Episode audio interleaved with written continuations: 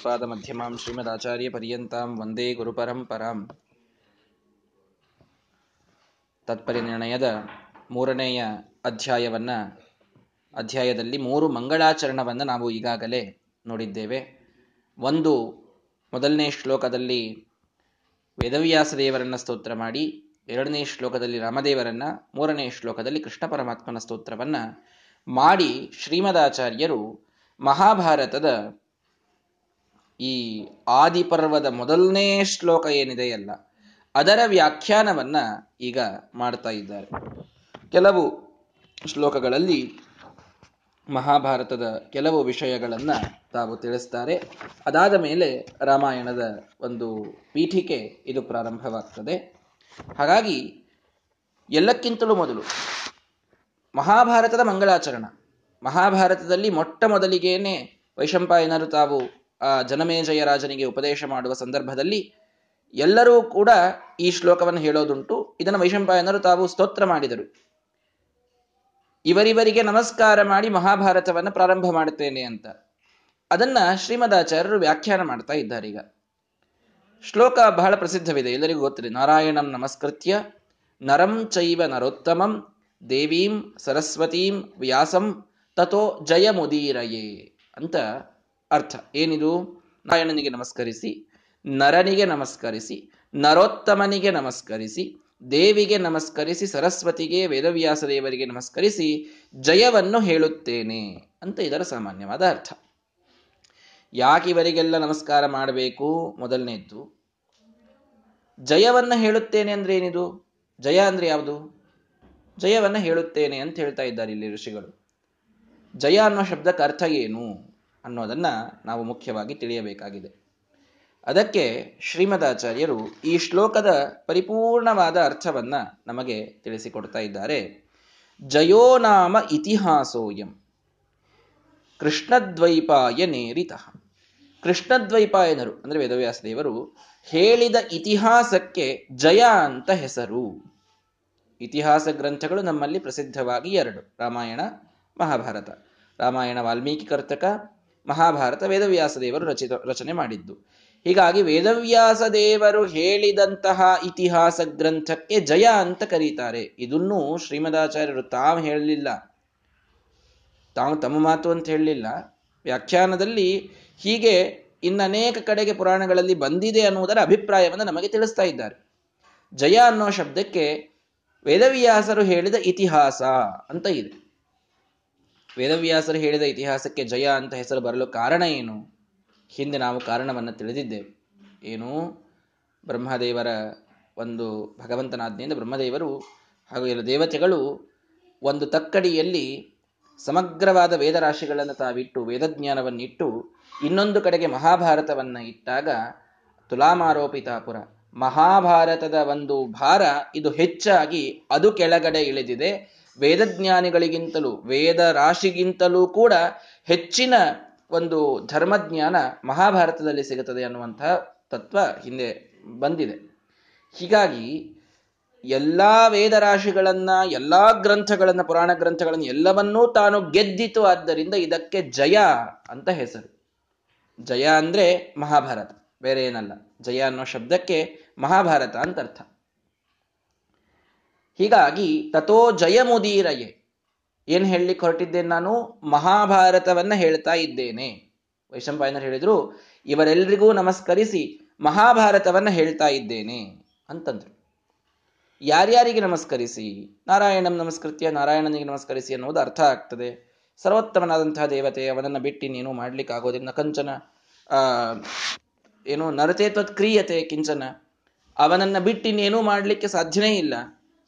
ಸರ್ವೋತ್ತಮನಾದ ಭಗವಂತನನ್ನು ಬಿಟ್ಟು ಯಾವ ಗ್ರಂಥವನ್ನು ಹೇಳಲಿಕ್ಕೆ ಸಾಧ್ಯ? ನಮ್ಮ ಪ್ರತಿಯೊಂದು ಇಂದ್ರಿಯಗಳಲ್ಲಿ ಅಭಿಪ್ರೇರಕನಾಗಿ ಭಗವಂತನೇ ನಿಂತು ಎಲ್ಲವನ್ನು ಮಾಡಿಸುವಂಥವ. ತೇನ ವಿನಾತ್ರನಮಪಿನ ಚಲತಿ. ಆದ್ದರಿಂದ ಭಗವಂತನಿಗೆ ನಮಸ್ಕಾರ ಮಾಡಿದ್ದಾರೆ. ಇದು ಸರಿ ಹೋಯಿತು. ನರಂ ಚೈವ ನರೋತ್ತಮಂ. ಈ ನರ ಯಾರು? ನರೋತ್ತಮ ಯಾರು? ನರ ಅಂದ್ರೆ ಮನುಷ್ಯ ಅಂತ ಅರ್ಥ ಗೊತ್ತಿದೆ. ಮನುಷ್ಯೋತ್ತಮ. ಯಾವನೋ ಒಬ್ಬ ಉತ್ತಮ ಮನುಷ್ಯನಿಗೆ ನಮಸ್ಕಾರ ಮಾಡ್ತಾ ಇದ್ದಾರೆ ಇಲ್ಲಿ. ಒಬ್ಬ ಉತ್ತಮ ಮನುಷ್ಯನಿಗೆ ನಮಸ್ಕಾರ ಮಾಡಿ ವೈಶಂಪಾಯನರು ಇಡೀ ಮಹಾಭಾರತ ಹೇಳುವುದರೊಳಗೆ ಏನ್ ಸ್ವ, ಸ್ವಾರಸ್ಯ ಅಂತ ನಮಗೆ ಗೊತ್ತಾಗುವುದಿಲ್ಲ. ಹಾಗಾಗಿ ನರೋತ್ತಮ, ಆಮೇಲೆ ದೇವಿ ನಮಸ್ಕಾರ, ದೇವಿಗೆ ನಮಸ್ಕಾರ ಅಂತ. ಯಾ ದೇವಿ ಇಲ್ಲ, ಏನಿಲ್ಲ. ಎಷ್ಟೋ ದೇವಿಗಳಿದ್ದಾರೆ. ಯಾರ್ಯಾರಿಗಂತ ನಮಸ್ಕಾರ ಮಾಡೋದು? ಯಾರಿಗೆ ನಮಸ್ಕಾರ ಅಂತ ಕ್ಲಿಯರ್ ಆಗಿ ಹೇಳಬೇಕಲ್ಲ ಅಂತಂದ್ರೆ, ಅದಕ್ಕೆ ಶ್ರೀಮದಾಚಾರ್ಯ ವ್ಯಾಖ್ಯಾನ ಮಾಡ್ತಾರೆ ವಾಯು ನರೋತ್ತಮೋ ನಾಮ. ವಾಯುದೇವರಿಗೆ ಇಲ್ಲಿ ನರೋತ್ತಮ ಅಂತ ಕರೆದದ್ದು. ನರಂಚೈವ ನರೋತ್ತಮಂ ಅಂತ ಹೇಳಿದ್ರಲ್ಲ, ನರೋತ್ತಮ ಅಂದ್ರೆ ಯಾರು ಅಂತ ಕೇಳಿದ್ರೆ ವಾಯುದೇವರು, ಬೇರೆ ಯಾರಲ್ಲ. ಜೀವರಲ್ಲಿ ಅತ್ಯುತ್ತಮರ ಜೀವೋತ್ತಮರಾದವರು ಜೀವಘನರಾದಂಥವರು ವಾಯುದೇವರಿಗೆ ನರೋತ್ತಮ ಅಂತ ಕರೆದದ್ದು. ಹೀಗಾಗಿ ನರಂಚೈವ ನರೋತ್ತಮಂ ಅಂದಲ್ಲಿ ನರೋತ್ತಮ ಅಂದ್ರೆ ವಾಯುದೇವರು. ದೇವೀಂ ಅಂತ ಹೇಳಿದ್ರಲ್ಲ, ದೇವಿಗೆ ನಮಸ್ಕಾರ ಅಂದ್ರೆ ಯಾವ ದೇವಿ ಅಂತ ಹೇಳಲೇ ಇಲ್ಲಲ್ಲ ದೇವೀತಿ ಶ್ರೀರುದೀರಿತ. ದೇವಿ ಅಂದ್ರೆ ಲಕ್ಷ್ಮೀ ದೇವಿನೇ. ನೋಡ್ರಿ, ಒಂದು ಅರ್ಥ ಮಾಡ್ಕೊಳ್ರಿ. ಅಸಾಧಾರಣ್ಯನ ವ್ಯಪದೇಶ ಭವಂತಿ ಅಂತ ನಮಗೆ ಶಾಸ್ತ್ರದೊಳಗೆ ಒಂದು ನಿಯಮ. ಹೆಸರು ಇಲ್ದೇನೆ ಹೇಳಿದ್ರೆ ಅದರೊಳಗೆ ಯಾವ್ದು ಅಸಾಧಾರಣ ಇರ್ತದೆ, ಅದನ್ನೇ ತಗೊಳ್ಬೇಕು ಅಂತ. ಫಾರ್ ಎಕ್ಸಾಂಪಲ್ ಸೂತ್ರಗಳಲ್ಲಿ ಹೀಗೆ ಬಂದಿದೆ ಅಂತ ಹೇಳಿದಾಗ ನಾನು, ಬ್ರಹ್ಮಸೂತ್ರಗಳನ್ನೇ ತಗೊಳ್ಬೇಕು ನೀವು ಯೋಗ ಸೂತ್ರಗಳಿವೆ ಕರ್ಮಸೂತ್ರಗಳಿವೆ ಧರ್ಮಸೂತ್ರಗಳಿವೆ ಕಾಮಸೂತ್ರಗಳಿವೆ ಯಾವ ಸೂತ್ರ ಅಂದ್ರೆ ಯಾವ್ದು ತಗೊಳ್ಬೇಕ್ರಿ ಅಂತ option A B C D ಅಂತ ಕೊಡಬಾರ್ದಲ್ಲಿ ಸೂತ್ರಗಳು ಅಂದ್ರೆ ಬ್ರಹ್ಮಸೂತ್ರಗಳು. ಯಾಕೆ? ಅಸಾಧಾರಣ್ಯನ ವ್ಯಪದೇಶ ಭವಂತಿ. ನಿರ್ವಿಶೇಷಿತವಾದಂತಹದ್ದಿತ್ತು ಅಂತಂದ್ರೆ, ಇದಕ್ಕೆ ಒಂದು ದೊಡ್ಡ ಚರ್ಚೆ ಇದೆ ಶಾಸ್ತ್ರದಲ್ಲಿ. ಅದರ ಸಮರಿ ನಿಮಗೆ ಸಂಕ್ಷಿಪ್ತವಾಗಿ ಹೇಳ್ತಾ ಇದ್ದೇನೆ. ಅಸಾಧಾರಣ್ಯ ಅಂದ್ರೆ ನಿರ್ವಿಶೇಷಿತವಾಗಿ ಒಂದು ಮಾತನ್ನು ನಾವು ಹೇಳಿದರೆ ನಮ್ಮ ಊರಿಗೆ ನೀವು ಬಂದ್ರಿ ಅಂತಂದ್ರೆ, ಬಿಜಾಪುರಕ್ಕೆ ಬಂದಾಗ ಆಚಾರ ಬರ್ತಾ ಇದ್ದಾರೆ ಅಂತಂದ್ರೆ ನಮ್ಮ ಗುರುಗಳು ಬರ್ತಾ ಇದ್ದಾರೆ ಅಂತ ಅರ್ಥ. ಉಳಿದವರೆಲ್ಲರಿಗೂ ಆಚಾರ ಅಂತೇವೆ ಆದ್ರೆ ಅಸಾಧಾರಣ್ಯನ ವ್ಯಪದೇಶ ಭವಂತಿ. ಅವರ ಒಂದು ಸಿದ್ಧಿ ಇನ್ನೊಬ್ಬರಿಗೆ ಇಲ್ಲ ಅನ್ನೋ ಅರ್ಥದಲ್ಲಿ ಅವರ ಪಾಂಡಿತ್ಯ ಇನ್ನೊಬ್ಬರಿಗಿಲ್ಲ ಅವರ ಸಾಧನ ಅಂತ. ಈ ರೀತಿಯಲ್ಲಿ ನಿರ್ವಿಶೇಷಿತವಾಗಿ ಒಂದು ಪದಾರ್ಥವನ್ನ ನಾವು ಹೇಳಿದಾಗ, ಆ ಪದಾರ್ಥಗಳ ಜಾತದಲ್ಲಿ ಯಾವುದು ಅತ್ಯಂತ ಉತ್ತಮವಾಗಿರ್ತದೋ ಅದನ್ನ ಹೇಳುವಂಥದ್ದು. ಅದನ್ನೇ ನಾವಲ್ಲಿ ತೆಗೆದುಕೊಳ್ಳುವಂಥದ್ದು. ಈ ರೀತಿ ಒಂದು ಸೂತ್ರ, ಈ ಒಂದು ನಿಯಮ ನಮ್ಮ ಶಾಸ್ತ್ರದಲ್ಲಿ ಇದೆ. ಹಾಗಾಗಿ ದೇವಿ ಅಂತಂದಾಗ ಲಕ್ಷ್ಮೀ ದೇವಿಯನ್ನೇ ತಗೊಳ್ಳೋದು ಇನ್ಯಾರನ್ನು ತಗೊಳ್ಳೋದಿಲ್ಲ ಉಳಿದವ್ರನ್ನ ಹೆಸರುಗೊಟ್ಟು ಕರೆಯೋದಷ್ಟೇ ದೇವಿ ಅಂತಂದ್ರೆ ಮುಖ್ಯವಾಗಿ ದೇವಿ ಅನ್ನೋ ಶಬ್ದಕ್ಕೆ ಅರ್ಥ ನೀವು ತಿಳಿದುಕೊಳ್ಳಿ. ದ್ಯೂ ಕ್ರೀಡಾಯಾಮ್ ಕ್ರೀಡೆಯಂತೆ ಎಲ್ಲವನ್ನ ಮಾಡುವಂಥವಳು. ಏನು ಮಾಡಿದ್ರು ಅವಳಿಗೆ ಕ್ರೀಡೆ. ನಿಮಗೆಲ್ಲ ಗೊತ್ತಿದೆ. ವಿಶ್ವಸ್ಥಿತಿ, ಪ್ರಳಯ, ಸರ್ಗ, ಮಹಾವಿಭೂತಿ, ವೃತ್ತಿಪ್ರಕಾಶ ನಿಯಮಾವೃತಿ ಬಂಧ ಮೋಕ್ಷ ಯಸ್ಯ ಅಪಂಗಲವ ಮಾತ್ರತ ಊರ್ಜಿತಾ ಅವಳ ಸಣ್ಣ ಒಂದು ಕಣ್ಣೋಟದಿಂದ ಇಡೀ ವಿಶ್ವದ ಸ್ಥಿತಿ, ಸೃಷ್ಟಿ, ಸ್ಥಿತಿ, ಪ್ರಳಯ ಎಲ್ಲ ನಡೆದು ಹೋಗ್ಬಿಡುತ್ತದೆ. ಎಲ್ಲವನ್ನ ಆಟದಂತೆ ಮಾಡುವಂಥವಳು. ಲೀಲಾಜಾಲವಾಗಿ ಮಾಡುವವಳಿಗೆ ದೇವಿ ಅಂತ ಕರೆಯೋದು. ಇವಳು ಮಾಡುವಷ್ಟು ಲೀಲಾಜಾಲವಾಗಿ ಇನ್ಯಾರೂ ಮಾಡ್ಲಿಕ್ಕೆ ಆಗೋದಿಲ್ಲ. ಆದ್ದರಿಂದ ಲಕ್ಷ್ಮೀ ದೇವಿಗೆ ದೇವಿ ಅಂತ ಕರೆದರು. ಅಂದ್ರೆ ದೇವಿ ಅನ್ನೋದ್ರಿಂದ ಲಕ್ಷ್ಮೀ ದೇವಿಯನ್ನು ತೆಗೆದುಕೊಳ್ಳ್ರಿ ಅಂತ ಹೇಳಿದ್ರು.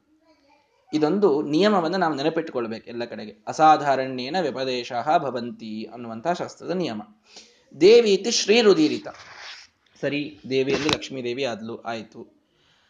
ಅಲ್ಲ, ನಾರಾಯಣಂ ನಮಸ್ಕೃತ್ಯ ಅಂತ ಹೇಳಿದ್ದಾರೆ. ನಾರಾಯಣನಿಗೆ ನಮಸ್ಕರಿಸಿ ಅಂತ ದೇವೀಂ ಸರಸ್ವತೀಂ ವ್ಯಾಸಂ ಅಂತ ಹೇಳಿದ್ರು ಮತ್ತೆ. ನಾರಾಯಣ ವ್ಯಾಸ ಬೇರೆ ಬೇರೆ ಆಯ್ತಲ್ಲ ಇಲ್ಲಿ? ಭಗವಂತ ನಾರಾಯಣನೇ ವ್ಯಾಸ ಸ್ವರೂಪ ಅಂತ ಹೇಳ್ತೀರಿ, ವ್ಯಾಸದೇವರು.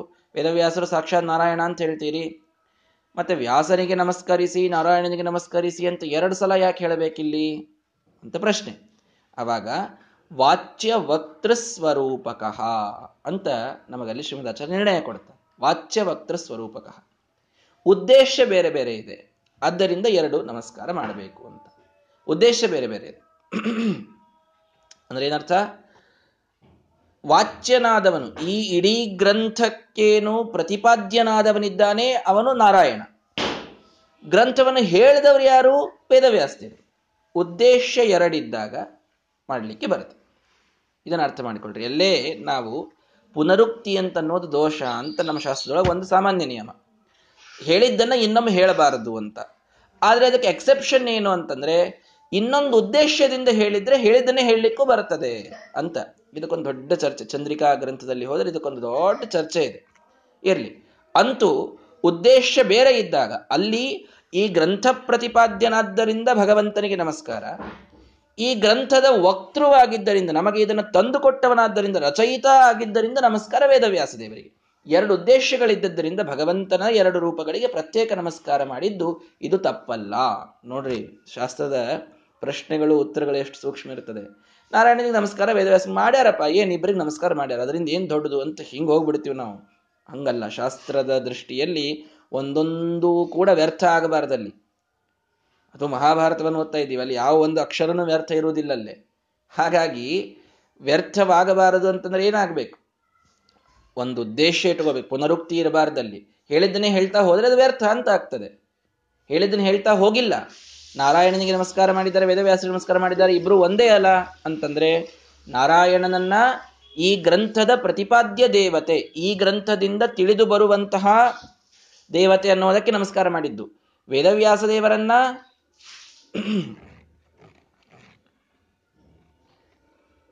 ವೇದವ್ಯಾಸ ದೇವರನ್ನ ಮಾತ್ರ ಈ ಗ್ರಂಥದ ರಚಯಿತ, ರಚನೆ ಮಾಡಿದವರು ಅನ್ನೋ ವಿಷಯದಲ್ಲಿ ನಮಸ್ಕಾರ ಮಾಡಿದ್ದು. ಹೀಗೆ ವಾಚ್ಯವಕ್ತ ಸ್ವರೂಪಕಃ ಏಕಹಾಸ ಭಗವಾನುಕ್ತ ಶ್ರೀಮದಾಚಾರ್ಯ ಹೇಳಿದರು, ಒಬ್ಬನೇ ಭಗವಂತ ಅವನು. ಒಬ್ಬನೇ ಭಗವಂತನನ್ನ ಈ ಎರಡು ಉದ್ದೇಶಗಳಿಂದ ಈ ರೀತಿ ನಮಗೆ ಇಲ್ಲಿ ಸ್ತೋತ್ರವನ್ನು ಮಾಡಿದ್ದಾರೆ ಅಂತನ್ನೋದನ್ನು ಹಿಡಿ ತಿಳಿಯಬೇಕು. ಸರಿ, ಎರಡು ರೂಪಗಳು ಸರಿಯಾಯಿತು. ನರೋತ್ತಮ ಅಂತಂದಾಗ ನರಂಚೈವ ನರೋತ್ತಮ ಅಂದಾಗ, ನರೋತ್ತಮ ಅಂದ್ರೆ ವಾಯುದೇವರು ಅಂತ ಇಷ್ಟು ಹೇಳಿ ಮುಂದೆ ಹೋಗ್ಬಿಟ್ರಿ ನೀವು. ನಾವ್ಯಾಕೆ ಹೂ ಅನ್ಬೇಕ್ರಿ? ಜೀವೋತ್ತಮರು ಅಂದ್ರೆ ವಾಯುದೇವರು ಅಂತ ಅನ್ನೋದು ನೀವು ಹೇಳಿದ್ರೆ ನಾವ್ಯಾಕೆ ಹೂ ಅನ್ಬೇಕು? ಸಾಧಕೇಶೋ ನರೋತ್ತಮ. ಶ್ರೀಮದಾಚಾರ್ಯ ಬಹಳ ಸರಳ ಲಾಜಿಕ್ ಕೊಟ್ಬಿಟ್ರು. ನೋಡ್ರಪ್ಪ, ನರೋತ್ತಮ ಅಂತ ನಾವು ವಾಯುದೇವರು ಅಂತ ಅರ್ಥ ಮಾಡಿ, ನೀವು ಏನು ಅರ್ಥ ಮಾಡ್ತೀರಿ ಮಾಡ್ರಿ. ಒಂದೇ, ಅದಕ್ಕೆ ಅದಕ್ಕೆ ನಾನು ರೀಸನ್ ಕೊಡೋದು. ಏನು? ಸಾಧನದಲ್ಲಿ, ಸಾಧನೆ ಮಾಡುವವರಲ್ಲಿ ಉತ್ತಮರಾದವರಿಗೆ ನರೋತ್ತಮ ಅಂತ ಕರಿಬೇಕು ಅಂತ. ಶ್ರೀಮದಾಚಾರ್ಯರ ದೃಷ್ಟಿ ಎಲ್ಲಿದೆ ಅಂತ ಸ್ವಲ್ಪ ಅರ್ಥ ಮಾಡಿಕೊಳ್ಳಿ. ನರರಲ್ಲಿ ಉತ್ತಮರು ಯಾರು? ರಾಜ. ಮನುಷ್ಯರು ಭಾರಿ ಉತ್ತಮ ರಾಜ ಸಿಂಹಾಸನದ ಮೇಲೆ ಕೂತಿರ್ತಾನೆ. ರಾಜ ಉತ್ತಮ ಅಂತ ಕೆಲವರಂತಾರೆ. ಇನ್ನು ಯಾರೋ ಬಹಳ ದೊಡ್ಡ ಜ್ಞಾನಿಗಳಿದ್ದಾರೆ. ಅವರು ಉತ್ತಮರು, ನರೋತ್ತಮರು. ಯಾಕೆ? ಅವರಲ್ಲಿ ಭಾರಿ ಉತ್ತಮ ಇದ್ದಾರಲ್ರಿ ಅವರು ಮತ್ತೆ ಅಂತ. ನರೋತ್ತಮ ಅಂತನ್ನೋ ಶಬ್ದಕ್ಕೆ ಉತ್ತಮತ್ವವನ್ನ ಯಾವುದರಿಂದ ಅಳಿಯೋದು ಅನ್ನೋದು ಪ್ರಶ್ನೆ. ಭಾರೀ ಶ್ರೀಮಂತನಾದ ಕುಬೇರ, ಅವನ್ ನರೋತ್ತಮ, ಶ್ರೀಮಂತಿಕೆ ಅವನಲ್ಲಿದ್ದಷ್ಟು ಯಾರಲ್ಲಿ ಇದೆ ಅಂತ ಅನ್ಬಹುದು. ಅಥವಾ ಅತ್ಯಂತ ಏನೋ ಒಂದು ನಿಷ್ಠಾವಂತನಾದ ನ್ಯಾಯ ನಿಷ್ಠರನಾದಂತಹ ಧರ್ಮರಾಜ, ಅವನನ್ನು ಕೆಲವರು ನರೋತ್ತಮ ಅಂತ ಹೇಳಬಹುದು. ಯಾಕೆ? ಅವರ ದೃಷ್ಟಿಯಲ್ಲಿ ನೀತಿ, ಧರ್ಮ ಇದೆ, ಉತ್ತಮ. ಅದರಲ್ಲಿ ಯಮಧರ್ಮ ಬಹಳ ಅದ್ಭುತನಾಗಿದ್ದಾನೆ. ಪ್ರಕಾಶದಲ್ಲಿ ಉತ್ತಮರಾದವರೇ ನರೋತ್ತಮ ಅಂತ ಹೇಳಿಬಿಟ್ರೆ ಸೂರ್ಯ ನರೋತ್ತಮ ಅಂತ ಆಗ್ಬಿಡ್ತಾನೆ. ಉತ್ತಮತ್ವವನ್ನ ಅಳಿಯೋದೆದರಿಂದ ಶ್ರೀಮದಾಚಾರ್ಯ ದೃಷ್ಟಿಯನ್ನು ತಿಳಿದುಕೊಳ್ಳ್ರಿ ಉತ್ತಮತ್ವವನ್ನ ಶ್ರೀಮಂತಿಕೆಯಿಂದ ಅಳಿಯೋದ, ಪ್ರಕಾಶದಿಂದ ಅಳಿಯೋದ, ಪರೋಪಕಾರದಿಂದ ಅಳಿಯೋದ, ಕರುಣಾದಿಂದ ಅಳಿಯೋದ, ಜ್ಞಾನದಿಂದ ಅಳಿಯೋದ, ಯಾವುದರಿಂದ ಅಳಿತೀರಿ ಉತ್ತಮ ಅಂತನ್ನೋದನ್ನ ಸಾಧಕೇಶೋ ನರೋತ್ತಮ. ಒಂದೇ ಅದಕ್ಕೆ ಆನ್ಸರ್ ಶ್ರೀಮದಾಚಾರ್ಯ ಕೊಟ್ಟಿದ್ದು. ಸಾಧನಾ ಮಾಡುವುದರೊಳಗೆ ಯಾರೆಲ್ಲಾರ್ಕಿಂತ ಮುಂದಿರ್ತಾರ ಅವ್ರ ನರೋತ್ತಮ. ಮುಗಿದೋಯ್ತು ಇದಕ್ಕಿಂತ ಹೆಚ್ಚಿನ ಜ್ಞಾನ ದೊಡ್ಡದು, ಶ್ರೀಮಂತಿಕೆ ದೊಡ್ಡದು, ಎಲ್ಲ ಒಂದು ಕಡೆಗೆ ಸಾಧನೆ ಒಂದು ಕಡೆ. ನಿಮ್ಮ ಮೋಕ್ಷದ ಸಾಧನೆಯನ್ನ ಮಾಡಿಕೊಳ್ತಾ ಇದ್ರೆ ನೀವು ನೀವು ನರರಲ್ಲಿ ಉತ್ತಮರಾಗ್ತೀರಿ. ಈ ಅರ್ಥದಲ್ಲಿ ಎಲ್ಲರಿಗಿಂತಲೂ ಉತ್ತಮರು ಯಾರು? ವಾಯುದೇವರು. ಕ್ಷಣ ಬಿಡದೇನೆ. ಪ್ರವರ್ಧತಾಂ ಭಕ್ತಿರಲಂ ಕ್ಷಣೇ ಕ್ಷಣೇ ತ್ವಯೀಶಮೇ ಹ್ರಾಸ ವಿವರ್ಜಿತ ಸದಾ. ಪ್ರತಿಯೊಂದು ಕ್ಷಣ ನಿನ್ನಲ್ಲಿ ಭಕ್ತಿ ನನಗೆ ಹೆಚ್ಚಾಗತಾ ಹೋಗಬೇಕು. ಇದು ವಾಯುದೇವರ ಒಂದು ಸಾಧನೆಯ ಬೃಹತ್ ಸ್ವರೂಪ ಇದು. ಒಂದೊಂದು ಕ್ಷಣ ಕಳೆದಂತೆ ಅವರಲ್ಲಿ ದೇವರಲ್ಲಿ ಭಕ್ತಿ ಅವರಿಗೆ ವರ್ಧನ ಆಗ್ತಾ ಹೋಗ್ತದಂತೆ ನೋಡ್ರಿ. ಈ ಕ್ಷಣ ಮಾಡಿದ್ದಕ್ಕಿಂತಲೂ ಮುಂದಿನ ಕ್ಷಣದಲ್ಲಿ ಭಕ್ತಿ ಹೆಚ್ಚು. ನಮ್ದು ಈ ಏಳುವರೆಯಿಂದ ಎಂಟು ಗಂಟೆ ಸಮಯ ಭಕ್ತಿ ಇರ್ತದೆ ನಮಗೆ ಮುಂದ ನೋಡ್ಬೇಕ್ರಿ ಧಾರಾವಾಹಿ ಒಳಗೆ ಭಕ್ತಿ ಸ್ಟಾರ್ಟ್ ಆಗಿಬಿಡುತ್ತದೆ. ಹಂಗಲ್ಲ.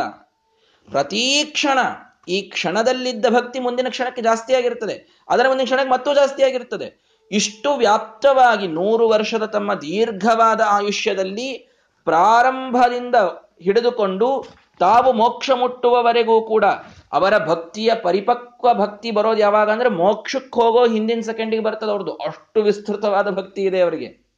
ಹೀಗಾಗಿ ಕ್ಷಣ ಕ್ಷಣದಲ್ಲೂ ಸಾಧನೆಯನ್ನ ಮಾಡುವಂಥವರಲ್ಲಿ ಉತ್ತಮರು ಯಾರು? ವಾಯುದೇವರು. ಆದ್ದರಿಂದ ಅವರನ್ನು ನರೋತ್ತಮ ಅಂತ ನಾನು ಕರೆದಿದ್ದೇನೆ. ಇದೊಂದು ದೊಡ್ಡ ಸಂದೇಶ ಶ್ರೀಮದ್ ಆಚಾರ್ಯ ಹೇಳ್ತಾ ಇರೋದು. ಏನು? ಉತ್ತಮತೆಯನ್ನ ಅಳಿಯೋದು ಸಾಧನದಿಂದ. ಜ್ಞಾನ ಬಹಳ ದೊಡ್ಡದಿರಬಹುದು ಒಬ್ರಿಗೆ. ಭಾರಿ ಅದ್ಭುತವಾದಂತಹ ಪಾಂಡಿತ್ಯ ಗಳಿಸಿರಬಹುದು ಸಾಧನದ ಬುದ್ಧಿ ಇರಲಿಲ್ಲ, ಮಾಡಿದ್ದೆಲ್ಲವನ್ನು ತಮ್ಮ ಸ್ವಾರ್ಥಕ್ಕಾಗಿ ಬಳಸಿಕೊಳ್ಳುವಂಥವರು ಜ್ಞಾನ ಪಾಂಡಿತ್ಯವನ್ನು ಸ್ವಾರ್ಥಕ್ಕಾಗಿ ಬಳಸಿಕೊಳ್ಳುವಂಥವರಿದ್ದರು ಅವರು ಎಂದಿಗೂ ಕೂಡ ನರೋತ್ತಮರು ಅಂತಾಗುವುದಿಲ್ಲ. ಇನ್ನು ಶ್ರೀಮಂತಿಕೆ ಇದೆ, ಅದ್ಭುತವಾದಂತಹ ಮತ್ತೊಂದು ಗುಣ ಇದೆ, ಕರುಣೆ ಇದೆ, ಪರೋಪಕಾರ ಇದೆ, ಬಹಳ ಸಮಾಜ ಸೇವೆ ಮಾಡ್ತಾರೆ. ಅವರೆಲ್ಲರೂ ಉತ್ತಮರು ಅಂದ್ರೆ ಒಂದೊಂದು ದರ್ಜೆಯಲ್ಲಿ ಉತ್ತಮರಿರಬಹುದು. ಆದರೆ ಉತ್ತಮತ್ವದ ಬೇಸ್ ಮಾತ್ರ ಸಾಧನವಾಗಿರಬೇಕು. ಸಾಧನ ಇದು ಹೆಚ್ಚು ಆಗ್ತಾ ಹೋಗ್ತಾ ಇದೆ ಅಂದ್ರೆ ಅವರಿಂದ ಇನ್ನೂ ನಾಲ್ಕು ಜನರ ಸಾಧನವೂ ಮುಂದೆ ಹೋಗ್ತದೆ. ಅವರು ಅದ್ಭುತವಾದ ಗುಣವುಳ್ಳವರೂ ಆಗ್ತಾರೆ. ಅವರಲ್ಲಿ ಜ್ಞಾನಾದಿಗಳಂತೂ ಸ್ವಾಭಾವಿಕವಾಗಿ ಇದ್ದೇ ಇರುತ್ತದೆ. ನಮ್ಮ ಆಚಾರ್ಯದ ಮೇಲಿನ ಮೇಲೆ ಹೇಳಿದಿರ್ತಾರೆ ನಾಲ್ಕು ಅಕ್ಷರ ಕಡಿಮೆ ಕಲತ್ರೆ ಚಿಂತಿಲ್ಲ, ಸಾಧನದ ಬುದ್ಧಿ ಬಿಡಬೇಡ್ರಿ ಅಂತ. ಸ್ವಲ್ಪ ನಮ್ಮಲ್ಲಿ ಏನೋ ಪಾಂಡಿತ್ಯ ಕಡಿಮೆ ಬಂದರೂ ನಡೀತದೆ. ಆದರೆ ಸಾಧನದ ಬುದ್ಧಿ ಹೋಯಿತು ಅಂತಂದ್ರೆ, ಏನು ಅದ್ಭುತವಾದ ಪಾಂಡಿತ್ಯ ಗಳಿಸಿದ್ರು ಅದು ಸ್ವಾರ್ಥಕ್ಕಾಗಿ ಅಂತ ಆಯಿತು ಅಂದ್ರೆ, ಆಮೇಲೆ ಮಾಡಿದ ಯಾವ ಧರ್ಮ ಕಾರ್ಯವೂ ಕೂಡ ಸಾರ್ಥಕ ಆಗೋದೇ ಇಲ್ಲ. ಎಲ್ಲವೂ ವ್ಯರ್ಥವಾಗಿ ಹಾಗಾಗಿ ಸಾಧನ ಬುದ್ಧಿ ಇರಬೇಕು. ಸಾಧನ ಬುದ್ಧಿ ಅಂತಂದ್ರೆ ಏನ್ರಿ? ಸಾಧನ ಸಾಧನ ಅಲ್ಲಿ ಹತ್ರ ಏನ್ ಹಂಗಂದ್ರೆ ಬಹಳ ಸರಳವಾಗಿ ಹೇಳ್ತೇನೆ. ಏನು ಮಾಡ್ತೇನೆ? ಇದು ವಿಷ್ಣು ಪ್ರೇರಣೆಯ ವಿಷ್ಣು ಪ್ರೀತ್ಯರ್ಥ ಮಾಡ್ತೇನೆ. ಇದು ಸಾಧನ ಬುದ್ಧಿ. ಬಹಳ ಸಿಂಪಲ್ ಆಗಿ ಹೇಳ್ಬೇಕಂದ್ರೆ. ವಿಸ್ತಾರವಾಗಿ ಹೇಳ್ತಾ ಇಲ್ಲ. ಒಳ್ಳೆ ಸಾಧಕರೇ ನೀವೆಲ್ಲರೂ ಇದ್ದೀರಿ. ನಿಮಗೆ ಇದರ ಬಗ್ಗೆ ಬಹಳ ಚೆನ್ನಾಗಿ ಗೊತ್ತಿದೆ. ಬಹಳ ಸರಳವಾದಂತಹ ಡೆಫಿನೇಷನ್ ಕೊಡೋದಾದ್ರೆ ಪ್ರತಿಯೊಂದೂ ಕೂಡ, ಪ್ರತಿಯೊಂದು ಕೆಲಸ, ನಾಹಂ ಕರ್ತ ಹರಿಕರ್ತ ನಾನಿದನ್ನು ಮಾಡ್ತಾ ಇಲ್ಲ. ಇದು ಭಗವಂತ ನನ್ನಲ್ಲಿ ನಿಂತು ಮಾಡಿಸ್ತಾ ಇದ್ದಾನೆ. ಯಾಕೆ ಉದ್ದೇಶ ಏನು ಈ ಕೆಲಸದ್ದು? ವಿಷ್ಣು ಪ್ರೀತ್ಯರ್ಥಂ. ಭಗವಂತ ಇದರಿಂದ ಪ್ರೀತನಾಗಬೇಕು. ಎಂತೆಷ್ಟೋನೋ ರಮಾಪತಿ. ಭಗವಂತ ನಮಗೆ ಇಷ್ಟನಾಗಿದ್ದಾನೆ, ಅವನ ಪ್ರೀತಿಗಾಗಿ ನಾವಿದನ್ನು ಮಾಡ್ತಾ ಇದ್ದೇವೆ. ಇದೊಂದೇ ಉದ್ದೇಶದಿಂದ ಮಾಡಿದ ಯಾವ ಕೆಲಸದ ಕ್ರೆಡಿಟ್ ಅನ್ನು ನಾವು ತೆಗೆದುಕೊಳ್ಳಲಾರ್ದೇನೆ ಭಗವಂತನೇ ಮಾಡಿಸಿದ ಅನ್ನುವಂಥ ಬುದ್ಧಿಯಿಂದ ಕೆಲಸ ಮಾಡಿದರೆ ಅದು ಸಾಧನ ಅಂತ ಆಗ್ತದೆ ಇದಕ್ಕೆ ನಾನು ಭಗವದ್ಗೀತೆಯಲ್ಲಿ ಮೊದಲು ಬಹಳ ಚೆನ್ನಾಗಿ ವಿವರಣೆ ಮಾಡಿದ್ದೇನೆ, ತಾವು ಕೇಳಿರಬೇಕು. ಕರ್ಮದ ಮೊದಲಿಗೆ ಸಂಕಲ್ಪ ಇರಬಾರದು. ಇದಕ್ಕಾಗೆ ಮಾಡ್ತಾ ಇದ್ದೇನೆ. ಇದು ಬೇಕಂತೆ ಮಾಡ್ತಾ ಇರೋದು. ಅದು ಸಿಗಲಿಲ್ಲ ಅಂತಂದ್ರೆ ನಾ ಮಾಡಿದ್ದೆಲ್ಲ ವ್ಯರ್ಥ. ಹೀಗಿರಬಾರದು. ಧರ್ಮದ ಕಾರ್ಯ ಇದೆ, ಕರ್ತವ್ಯ ಇದೆ, ಮಾಡ್ತೇನೆ ಅಂತಿರಬೇಕು ಕರ್ಮದ ಪೂರ್ವದಲ್ಲಿ. ಕರ್ಮ ನಡೆದಾಗ ಇದನ್ನ ನಾನು ಮಾಡ್ತಾ ಇಲ್ಲ, ದೇವರು ನನ್ನಿಂದ ಮಾಡಿಸ್ತಾ ಇದ್ದಾನೆ ಅನ್ನೋ ಬುದ್ಧಿ ಬೇಕು. ಕರ್ಮ ಆದ ಮೇಲೆ ಇದರಿಂದ ದೇವರ ಪ್ರೀತ ಆಗೋದು ಬಿಟ್ರೆ ಇನ್ನೇನು ನನಗೆ ಫಲ ಬೇಡ ಅನ್ನೋ ಬುದ್ಧಿ ಬೇಕು. ಈ ಮೂರು ಇರ್ಬೇಕು ನೋಡ್ರಿ. ಸಾಧನ ಬುದ್ಧಿ ಅಂದ್ರೆ ಇದು ಮೂರು. ಕರ್ಮಕ್ಕಿಂತಲೂ ಮೊದಲು ಯಾವುದೇ ಉದ್ದೇಶವಿಲ್ಲದೇನೆ ಇದು ನನ್ನ ಕರ್ತವ್ಯ ಅಂತ ಮಾಡೋದು. ಕರ್ಮ ನಡೆದಾಗ ಇದನ್ನು ನಾನು ಮಾಡ್ತಾ ಇಲ್ಲ, ದೇವರು ನನ್ನಿಂದ ಮಾಡಿಸ್ತಾ ಇದ್ದಾನೆ ಅಂತ ತಿಳ್ಕೊಳ್ಳೋದು. ಕರ್ಮ ಮುಗಿದ ಮೇಲೆ ಇದಕ್ಕೆ ಭಗವಂತನ ಪ್ರೀತಿ ಬಿಟ್ಟರೆ ನನಗಿನ್ಯಾವುದೂ ಫಲ ಬೇಡ ಅಂತ ಅನ್ನೋದು ಇಷ್ಟ ನಮ್ಮಲ್ಲಿ ಬಂದ್ರೆ ಇದು ಸಾಧನ ಬುದ್ಧಿ ಅಂತ ಆಗ್ತದೆ. ಈ ಸಾಧಕರಲ್ಲಿ ಈಶರು ಎಲ್ಲರಿಗಿಂತಲೂ ಉತ್ತಮರು ವಾಯುದೇವರಾದ್ದರಿಂದ ನರೋತ್ತಮ ಸಂಸಿದ್ಧ ಸಪ್ತ ಕೋಟಿ ಮಹಾಮಂತ್ರಣ. ನಿತ್ಯದಲ್ಲಿ ಸಪ್ತ ಕೋಟಿ ಮಂತ್ರಗಳ ಜಪವನ್ನು ಮಾಡೋದು ಪ್ರತಿಯೊಬ್ಬ ಹೃದಯ, ಪ್ರತಿಯೊಬ್ಬರ ಹೃದಯದಲ್ಲಿ, ಪ್ರತಿಯೊಬ್ಬ ಜೀವರಾಶಿಯ ಹೃದಯದಲ್ಲಿದ್ದುಕೊಂಡು ಹಂಸಮಂತ್ರದ ಜಪವನ್ನು ಮಾಡುವಂಥದ್ದು, ಎಲ್ಲರಿಂದ ಕರ್ಮಗಳ ಪ್ರೇರಣೆಯನ್ನ ಮಾಡಿಸಿ ಭಗವಂತನಿಗೆ ತಸ್ಮಿನ್ನಪೋ ಮಾತರಿಶ್ವ ದದಾತಿ ಅಂತ ಹೇಳಿ ಅವನಿಗೆ ಸಮರ್ಪಣೆಯನ್ನು ಮಾಡೋದು ಹಲ್ಲವನ್ನು ಮಾಡುವಂತಹ ಉತ್ತಮರು ವಾಯುದೇವರಾದ್ದರಿಂದ ನರೋತ್ತಮಂ ಅಂದ್ರೆ ವಾಯುದೇವರು ಅಂತ ನಾವು ತಿಳಿಯಬೇಕು. ಹಾಗಾದ್ರೆ ನರೋತ್ತಮ ವಾಯುದೇವರಾದರೆ ನರಂ ಚೈವ ನರೋತ್ತಮ ಅಂದ್ರೆ ನರ ಯಾರು? ಉಪಸಾಧಕೋ ನರಶ್ಚೋಕ್ತ ದೇವಿ ಭಾಗ್ಯಾತ್ಮಿಕ ಅಂದ್ರಣ ಉಪಸಾಧಕನಾದ್ದರಿಂದ ನರ ಅಂತ ಕರೀತಾರೆ. ಇಂದ್ರನಿಗೆ ಅಥವಾ ಶೇಷದೇವರಿಗೆ ಉಪಸಾಧಕರು, ಸಾಧಕೋತ್ತಮರು, ವಾಯುದೇವರಾದರೆ ಉಪಸಾಧಕರು. ಅವರ ನಂತರದಲ್ಲಿ ಬರುವವರು ಶೇಷದೇವರು, ಇಂದ್ರದೇವರು. ಈ ಅರ್ಥದಲ್ಲಿ ಅವರಿಗೆ ನರ ಅಂತ ಇಲ್ಲಿ ಕರೆಯೋದು. ನರ ಅನ್ನೋದು ಶೇಷದೇವರಿಗೆ ಇದ್ದ ಹೆಸರು, ಇದು ನಮಗೆ ಗೊತ್ತಿದೆ. ನರನಾರಾಯಣ ಅನ್ನೋ ಸ್ವರೂಪ ತಗೊಂಡಾಗ ನರ ಅಂದ್ರೆ ಶೇಷದೇವರು ಅಂತ ನಮಗೆಲ್ಲ ಗೊತ್ತಿದೆ. ಆ ನರನ ಆವೇಶ ಇದ್ದದ್ದಿಲ್ಲಿ ಅರ್ಜುನನಲ್ಲಿ. ಹೀಗಾಗಿ ನರೋತ್ತಮ ಅಂದ್ರೆ ಇಲ್ಲಿ ಯಾರು ಹೇಳ್ದಂಗಾಯ್ತು? ಈ ಶ್ಲೋಕದಲ್ಲಿ ಮಹಾಭಾರತವನ್ನ ವರ್ಣಿಸಬೇಕಾದಾಗ ನರೋತ್ತಮ ಅಂದ್ರೆ ಯಾರಾಯ್ತು? ಭೀಮಸೇನ್ ದೇವರು. ನರ ಅಂದ್ರೆ ಯಾರಾಯ್ತು? ಅರ್ಜುನ ಅಂತ ಅರ್ಥ ಮಾಡ್ಕೊಳ್ರಿ. ನಾರಾಯಣಂ ನಮಸ್ಕೃತ್ಯ. ನರಂಚೈವ ನರೋತ್ತಮ ಅಂದಾಗ ಅರ್ಜುನ, ಭೀಮಸೇನ ದೇವರು ಅಂದಾಗಾಯ್ತು. ಇನ್ನು ದೇವಿ ಭಾಗ್ಯಾತ್ಮಿಕ ಅನ್ನಡಂ ದೇವೀಂ ಸರಸ್ವತೀಂ ವ್ಯಾಸಂ. ದೇವಿ ಅಂತಂದ್ರೆ ಯಾರು? ಭಾಗ್ಯ ದೇವತೆ ಲಕ್ಷ್ಮೀ ದೇವಿ. ಇದು ಸರಿ. ಸರಸ್ವತೀಂ ಅಂತಂದ್ರಲ್ಲ, ಈ ಸರಸ್ವತಿಗೆ ಯಾಕ್ರಿ ನಮಸ್ಕಾರ ಮಾಡಬೇಕು ಅಂತ ಪ್ರಶ್ನೆ ಈಗ. ಸರಸ್ವತಿಗೆ ನಮಸ್ಕಾರ ಮಾಡುವ ಕಾರಣ ಏನು? ಸರಸ್ವತಿ ವಾಕ್ಯರೂಪ ತಸ್ಮಾತ್ ನಮ್ಯಾಹಿ ತೇಕಿಲ ಏನ್ ಅದ್ಭುತವಾದ ಕಾರಣವನ್ನು ಶ್ರೀಮದಾಚಾರ್ಯ ಕೊಡ್ತಾರೆ. ಮಹಾಭಾರತದ ಪ್ರತಿಯೊಂದು ವಾಕ್ಯಕ್ಕೆ ಅಭಿಮಾನಿ ದೇವತೆ ಅಂದ್ರೆ ಸರಸ್ವತಿ ಅಂತ. ಇದನ್ನ ಅರ್ಥ ಮಾಡ್ಕೊಳ್ಳಿ ಸರಸ್ವತಿ ದೇವಿಯ ಅದ್ಭುತವಾದಂತಹ ದರ್ಜೆ ಭಗವಂತ ಸೃಷ್ಟಿ ಮಾಡಿದ್ದು ಎಂಥದ್ದು ವೇದವ್ಯಾಸ ಯಾಕೆ ಸರಸ್ವತ್ಯಂತರ್ಗತರಾಗಿ ವೇದವ್ಯಾಸ ದೇವರ ಪೂಜೆಯನ್ನು ಮಾಡ್ತೇವೆ ನಾವು? ನವರಾತ್ರಿಯಲ್ಲಿ ಸರಸ್ವತಿ ಪೂಜೆ ಮಾಡಬೇಕಾದಾಗ ಯಾಕೆ? ಸರಸ್ವತಿಯ ಮೇಲೆ ಅಷ್ಟು ಪ್ರೀತಿ ವೇದವ್ಯಾಸ ದೇವರಿಗೆ ತಾವು ಬರೆದ ಒಂದೊಂದು ವಾಕ್ಯಕ್ಕೆ ಯಾರು ಇದಕ್ಕೆ ಅಭಿಮಾನಿನಿ ದೇವತೆ ಅಂದರೆ ಸರಸ್ವತಿ ದೇವಿ. ಇಷ್ಟು ಅವಳ ಮೇಲೆ ಅವರಿಗೆ ಅನುಗ್ರಹ ದೃಷ್ಟಿ. ಆದ್ದರಿಂದ ಆ ಸರಸ್ವತಿಯನ್ನು ಅಂಥ ದೊಡ್ಡ ಸ್ಥಾನಕ್ಕೆ ವೇದವ್ಯಾಸ ದೇವರು ಕೂಡಿಸಿದ್ದಾರೆ. ತಾವು ಬರೆದ ಒಂದೊಂದು ವಾಕ್ಯಕ್ಕೆ ಅಭಿಮಾನಿ ಆಗಬಹುಳು ಆಗಬಹುದವಳು ಸರಸ್ವತಿ ದೇವಿ. ಅಂಥವಳು, ಆದ್ದರಿಂದ ಅವಳನ್ನ ಇಲ್ಲಿ ನಮಸ್ಕಾರ ಮಾಡಬೇಕು. ನಾರಾಯಣನನ್ನು ನಮಸ್ಕಾರ ಮಾಡೋದು ಯಾಕೆ? ನಮಗೆ ಈ ಗ್ರಂಥದ ಪ್ರತಿಪಾದ್ಯ ದೇವತಾ ಅನ್ನೋದಕ್ಕೆ. ನರಂಚೈವ ನರೋತ್ತಮಂ, ಸಾಧಕರಲ್ಲಿ ಉತ್ತಮರು ಭೀಮಸೇನ ದೇವರು, ಅದಾದ ಮೇಲೆ ಅರ್ಜುನ ಅನ್ನೋದಕ್ಕೆ ಅವರಿಗೆ ನಮಸ್ಕಾರ. ದೇವೀಂ, ನಮಗೆ ಭಾಗ್ಯ ಬರಬೇಕು, ಭಾಗ್ಯ ದೇವತೆಯಾದ ಲಕ್ಷ್ಮಿಗೆ ನಮಸ್ಕಾರ. ಸರಸ್ವತೀಂ, ಸರಸ್ವತಿಗೆ ಯಾಕೆ? ಪ್ರತಿಯೊಂದು ಮಹಾಭಾರತದ ವಾಕ್ಯಕ್ಕವಳು ಅಭಿಮಾನಿನಿಯಾದ್ದರಿಂದ ಅವರಿಗೆ ನಮಸ್ಕಾರ. ಸರಸ್ವತಿ ದೇವಿ ಪ್ರತಿಯೊಂದು ವಾಕ್ಯಕ್ಕೆ ಅಭಿಮಾನಿನಿ ದೇವತೆ. ಮಹಾಭಾರತದ ಒಂದೊಂದು ವಾಕ್ಯಕ್ಕೆ ಎಷ್ಟೋ ಅರ್ಥಗಳಿವೆ. ಇದು ಮುಂದಿನದು. ಆಯ್ತಾ?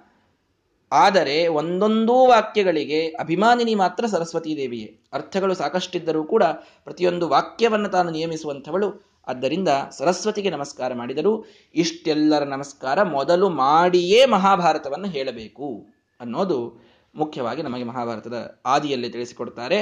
ಹಾಗಾಗಿ ಕೃಷ್ಣವು ಸತ್ಯ, ಭೀಮಪಾರ್ಥೌ, ಕೃಷ್ಣ ಇತ್ಯುಕ್ತ. ಹಿ ಭಾರತ. ಇಷ್ಟು ನಮಸ್ಕಾರ ಮಾಡಿಬಿಡ್ರಿ. ಕೃಷ್ಣೌ. ಇಬ್ಬರು ಕೃಷ್ಣರು. ಅಂದ್ರೆ ವಾಸಿಷ್ಠ ಕೃಷ್ಣ, ಯಾದವ ಕೃಷ್ಣ. ನಾರಾಯಣನಿಗೆ ನಮಸ್ಕಾರ, ವೇದವ್ಯಾಸರಿಗೆ ನಮಸ್ಕಾರ ಅಂತ. ಇಬ್ಬರು ಕೃಷ್ಣಗೆ ನಮಸ್ಕಾರ ಮಾಡ್ರಿ. ಸತ್ಯ ದೇವಿಗೆ, ಸತ್ಯಭಾಮಾದೇವಿಗೆ ಲಕ್ಷ್ಮೀ ದೇವಿಗೆ ನಮಸ್ಕಾರ ಮಾಡ್ರಿ. ಭೀಮ ಪಾರ್ಥೌ ಭೀಮ ಮತ್ತು ಅರ್ಜುನನಿಗೆ ನಮಸ್ಕಾರ ಮಾಡ್ರಿ. ಕೃಷ್ಣ ಅಂದ್ರೆ ಸರಸ್ವತಿ ದೇವಿ, ದ್ರೌಪದಿ ಅಂತ ಅರ್ಥ ಆಯ್ತು. ಹೀಗಾಗಿ ಇಷ್ಟು ಜನರಿಗೆ ನಮಸ್ಕಾರವನ್ನ ನೀವು ಮಾಡಬೇಕು. ಕೃಷ್ಣ ಮತ್ತು ವೇದವ್ಯಾಸ ದೇವರು ಲಕ್ಷ್ಮೀದೇವಿ ಭೀಮಪಾರ್ಥರು ಮತ್ತು ದ್ರೌಪದಿ ದೇವಿ. ನಾರಾಯಣನ ನಮಸ್ಕೃತ್ಯ. ನರಂ ನಾರಾಯಣ ಆಯಿತು ನರ ಆಯಿತು ನರೋತ್ತಮ, ದೇವಿ, ಅಂದರೆ ಲಕ್ಷ್ಮೀದೇವಿ ಸರಸ್ವತಿ. ವ್ಯಾಸ ಅಂತ ಅನ್ನೋದು ಭಗವಂತನಲ್ಲಿ ಇದ್ದಂಥ ಒಂದು ಸ್ವರೂಪ. ಇಷ್ಟು ಜನರಿಗೆ ನಮಸ್ಕಾರ ಮಾಡಿ ಮಹಾಭಾರತವನ್ನು ನಾವು ತಿಳಿಯಬೇಕು ಅನ್ನುವಂಥದ್ದು. ಮುಖ್ಯವಾಗಿ ನಮಗಿಲ್ಲಿ ಶ್ರೀಮದಾಚಾರ್ಯ ತಿಳಿಸ್ಕೊಡ್ತಾ ಇದ್ದಾರೆ. ಈ ಒಂದು ಆದಿ ಮಂಗಳಾಚರಣದ ಒಂದು ವಿಶೇಷವನ್ನ ವ್ಯಾಖ್ಯಾನದಲ್ಲಿ ಇವತ್ತು ನಾವು ನೋಡಿದ್ದೇವೆ. ಮುಂದಿನ ಸೂಕ್ಷ್ಮವಾದಂತಹ ವಿಷಯಗಳನ್ನು ನಾಳೆಯ ದಿನ ತಿಳಿಯೋಣ. ಶ್ರೀಕೃಷ್ಣಾರ್ಪಣ ಮಸ್ತು ಹರಯೇ ನಮಃ.